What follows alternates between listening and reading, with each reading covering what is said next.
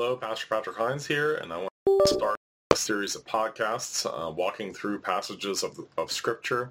And uh, I've preached through Romans. It's been a few years. Uh, I did a lot of work uh, in the book of Romans, and I'm still working on editing those sermons uh, for publication. Uh, I've been working on my Nehemiah sermons, almost almost done with Nehemiah to get it out in a book uh, for those that want to read my exposition of that. But the exposition and teaching of Scripture is really the, the life work of, of a pastor.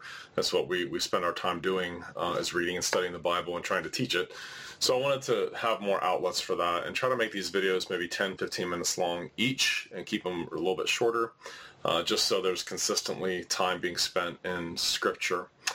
Romans chapter 1, verse 1, I've got the versions up here. This is BibleWorks 10.0, and that's the New King James Version. The next one there is the New American Standard, Young's Literal Translation, and then I've got the uh, critical text and then the uh, majority text here, and it's, it's highlighting the uh, differences if there's ever any differences or textual variants between those. But with that, let's go ahead and dig right in here. Romans is uh, a very important book of Scripture because uh, it appears to be somewhat occasionless. It doesn't seem like there was a specific issue there in the church in Rome uh, that Paul's trying to correct or address. I mean, certainly there were issues that were everywhere, always the, the Judaizing tendency of trying to add things to the finished work of Christ, Jewish laws and ceremonies, the Mosaic law. And Paul, of course, hammers that um, point very hard uh, in the book of Romans. Uh, but I want to just start walking through the text and uh, make some comments along the way here and just uh, teach what the what the passage says.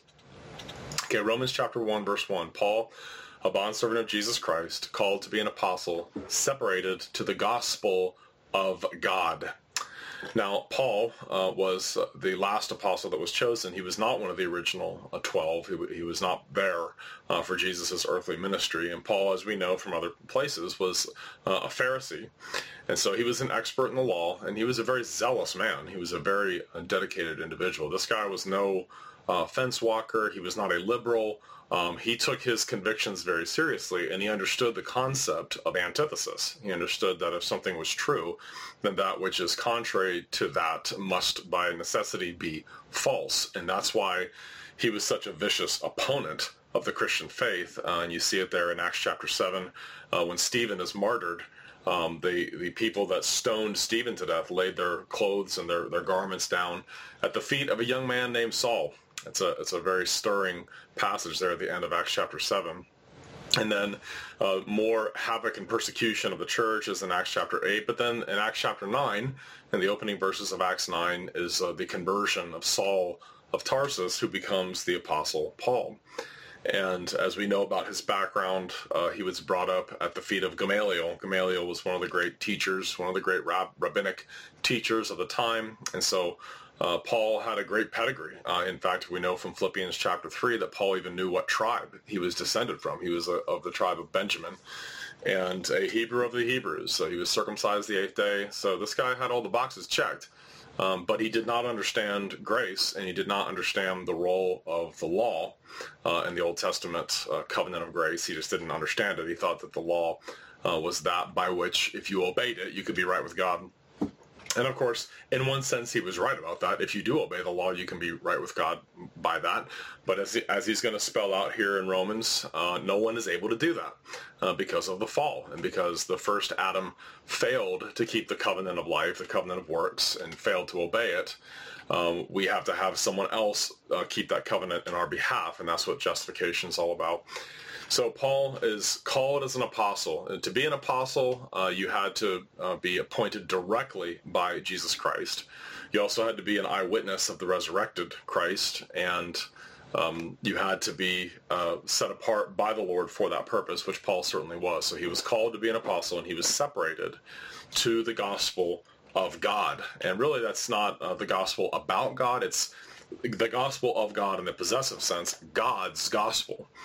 So that's an important point, especially for pastors and, and really all Christians to remember. This is God's gospel. Okay, it's it's God's gospel. He's the one who defines what it is, and whether we like it or not, uh, the gospel is what God says it is, and the gospel is justification by faith alone, completely apart from works. That's what Paul uh, taught very emphatically, very clearly. He's going to teach that here in uh, Romans uh, chapter one, verses sixteen and seventeen, and the rest of the book, and also clearly in Galatians. Uh, that the gospel is that we are justified forensically, legally, judicially before the law of God at the final judgment by faith alone in Christ alone. That is to say, we are justified by the righteousness of Christ alone. That's why we, we um, emphasize so much that we're justified sola fide. What, what justification by faith alone is really shorthand for is justification by the righteousness of Christ alone. Okay, verse 2, which he promised, the God's gospel, which he promised through his prophets in the Holy Scriptures concerning his son, Jesus Christ our Lord. Okay, we'll just stop there for a moment. The gospel is not a new covenant uh, revelation.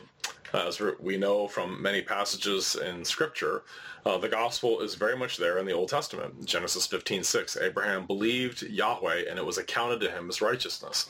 So Abraham was justified by faith and not by anything that he did. Um, and it was by faith alone and the coming of Christ alone. The gospel is there in the Old Testament. It's very much there. Uh, Paul says in Galatians 3, verse 8, that Abraham himself had the gospel preached to him. And so the gospel is promised there in the Old Testament. And it's foreshadowed through the types and through the sacrifices, through Passover. I mean, Paul even calls Jesus in 1 Corinthians 5, 7, Christ, our Passover, was sacrificed for us. So you see the gospel illustrated and foreshadowed uh, in types and, and, prophecies and everything else uh, in many different ways uh, there in the Old Testament. No question about it. And so the gospel was promised in the Holy Scriptures, meaning the Old Testament Scriptures, about Jesus Christ, concerning his son, Jesus Christ our Lord, who was born of the seed of David according to the flesh. That's his, his physical genealogy, his uh, the genealogy of his humanity and declared to be the Son of God with power according to the Spirit of holiness by the resurrection from the dead. Now, what you see here is a fully developed biblical Christology right here uh, in Romans chapter 1, the verses 3 and 4, that Jesus is the son of David. He's the son of David um, according to the flesh, according to his humanity, and declared to be the son of God according to his divinity.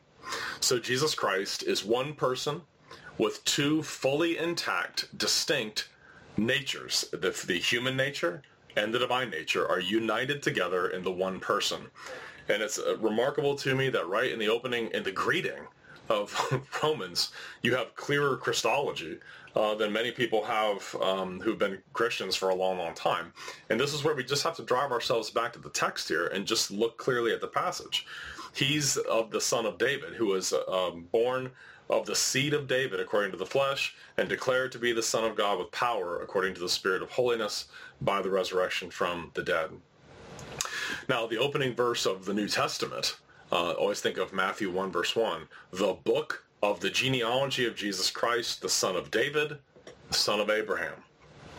And so immediately reading the New Testament, the opening verse there in the first book, as um, the canon of Scripture has them listed, Matthew's Gospel, it's a genealogy of Jesus. People wonder all the time, why are all these genealogies everywhere in the Old Testament? Why are these so important? Well, they're important because of the promise that God made Abraham. The gospel promise is from Genesis 12, verse 3. In you, all the families of the earth shall be blessed. Now, Abraham understood what, he, what God meant by that. He meant one of your descendants is going to be the seed of the woman.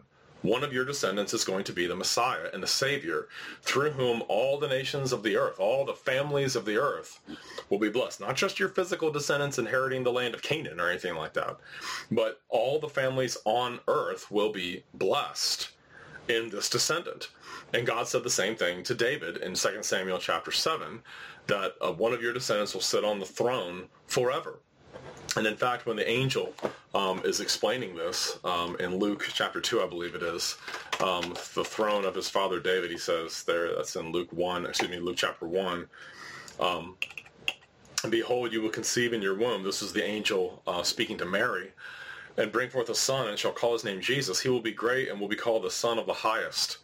And the Lord God will give him the throne of his father David so according to his humanity, Jesus Christ is a descendant a physical descendant of David. And this is why you see oceans of innocent bloodshed all around that genealogy, all the way through uh, the Old Testament. You see the devil trying his best to snuff out uh, that line. That's why you see all the murder uh, of the, the uh, Jewish children, of he- Hebrew Israelite children there in Egypt uh, by the command of Pharaoh. It's, it, that's the devil trying to destroy the line to the Messiah. Because the devil knows it's going to be through this line that the one is coming who's going to crush his head. Okay? So Jesus will be given the throne of his father David according to his humanity. And yet we also know that Jesus is the Son of God. Uh, let me find the passage here uh, that uh, John the Baptist uh, yeah, quotes from. Uh, John the Baptist, when he comes preaching, he of course is the final Old Testament prophet. He comes and speaks and uh, preaches a baptism of repentance for remission of sins. And in Luke 3 verse 4, it says, he says, as it is written in the book of, of the book of the words of Isaiah the prophet saying, the voice of one crying in the wilderness, prepare the way of the Lord. And that's the, the Greek word kurios, which is a translation from the Hebrew there from Malachi chapter 3 verse 1 of Yahweh. John the Baptist understood that the one coming after him was God himself. He knew that he was preparing the way for the coming, not of just a descendant of David, mind you, but the coming of the Lord. Prepare the way of the Lord, of Yahweh. Okay, so John the Baptist himself understands that the Son of God is coming. That this this individual, this this one um, who's going to appear on the scene, uh, even though John the Baptist is a few months older than Jesus, uh, he recognizes this is the Lord himself. I am preparing the way for the coming of Yahweh in human flesh. Okay, so back to Romans uh, chapter 1. Let's back up just a little bit here. We'll just put the full text here. Paul, a bondservant of Jesus Christ, called to be an apostle, separated to the gospel of God, which he promised before through his prophets in the Holy Scriptures. God told Adam, I'm going to send the seed of the woman, one of her descendants, is going to crush the devil's head and undo all this mess. Concerning his son, Jesus Christ our Lord, who was born of the seed of David according to the flesh, and declared to be the Son of God with power according to the Spirit of holiness by the resurrection from the dead. And so Jesus Christ will be of the seed of David, and he will be the Son of God. Two distinct natures in one person forever. And Christ, by his righteousness, is going to accomplish and achieve the good news. The good news is not something that you and I do. It's not something we quote unquote live out. The gospel is the accomplishment of the Lord Jesus, as it says there in the theme verses of Romans chapter 1, verse 16 and 17, and we'll get to these here soon, but I just want to read them. For I am not ashamed of the gospel of Christ, for it is the power of God for salvation to everyone who believes, for the Jew first and also for the Greek. For in it, in the gospel, the righteousness of God is revealed from faith to faith. And by the way, if it's from faith to faith, it's by faith alone. As it is written, the just shall live by faith. And so the righteousness of God is revealed in the gospel. I'm not ashamed of the gospel because it's the power of God to salvation. Why is it the power of God to salvation? Because in the gospel is revealed the very righteousness of God, which is a free gift given to us by faith alone, by which we are justified before God. Um, and just one more passage that illustrates this well, Romans 5.17. For if by the one man's offense, that's Adam's, death reigned through the one, much more those who receive abundance of grace and of the gift of righteousness will reign in life through the one, Jesus Christ. What are you trusting in to get you into heaven? Are you trusting in the gift of righteousness or are you trusting in what God is doing subjectively in your heart? If you're trusting in that, if you're trusting in your own progress, your own sanctification, your own good works, viewed under the auspices of grace, you're not a Christian. Christians trust in this, what Paul talks about here, this, the gift of righteousness. Have you received that? Do you have on your legal account the gift of the righteousness of God that is revealed in the gospel? I hope and pray you do. And I look forward to seeing you next time as we walk through Scripture just a few verses at a time. Thanks for watching or for listening.